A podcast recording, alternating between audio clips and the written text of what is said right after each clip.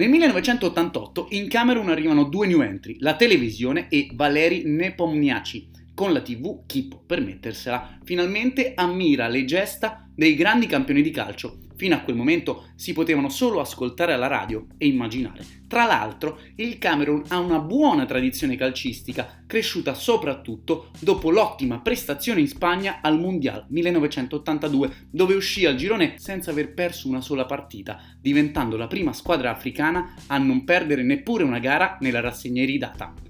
L'altra new entry, invece, nessuno sa cosa sia realmente venuto a fare, eppure un ruolo ce l'ha e come. È il commissario tecnico della nazionale di calcio del Camerun. Ma chi è Valeri Nepomniachtchi? È un russo nato in piena guerra nel 1943 a Slavgorod, al confine con il Kazakistan, ma cresciuto nella Repubblica Socialista Sovietica del Turkmenistan si sa poco di lui e lui sa poco sul Camerun. Sicuramente non c'è una lingua in comune con i giocatori e questo porta a gravi problemi di comunicazione.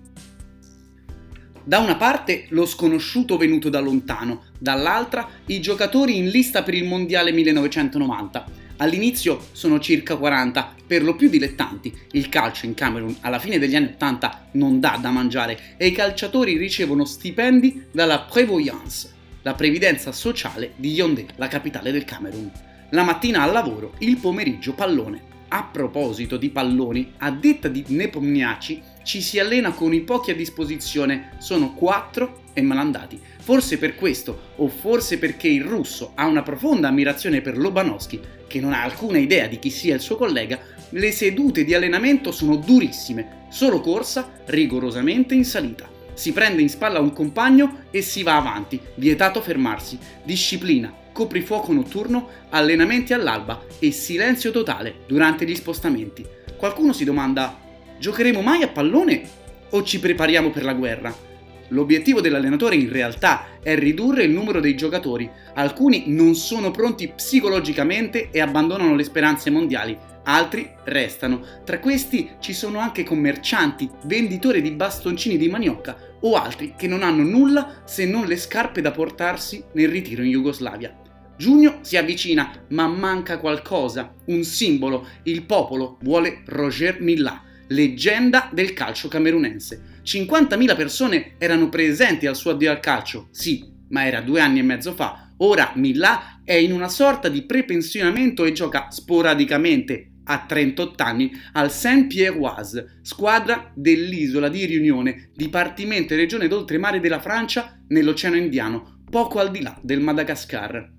Si dice che anche il presidente della Repubblica abbia spinto per il suo ritorno a Italia 90, alla fine, Roger Millat ci va ed è proprio il Camerun a giocare la prima partita del mondiale allo stadio Giuseppe Meazza, nella nuovissima versione della scala del calcio, contro i campioni in carica, l'Argentina di Maradona. Davide contro Golia, l'Albi Celeste, strafavorita, non riesce ad entrare nell'area avversaria. La condizione fisica della squadra di Nepomniachtchi è incredibile. Maradona e compagni vengono fermati in ogni modo, spesso con le cattive. Nella ripresa entra Caniggia e crea ancora più pericoli, provocando anche l'espulsione esagerata di André Canabic al 61esimo. In 10 il Camerun ha tutto il tifo dalla sua parte e al 67esimo François Omanbic vola in cielo e sovrasta Sensini.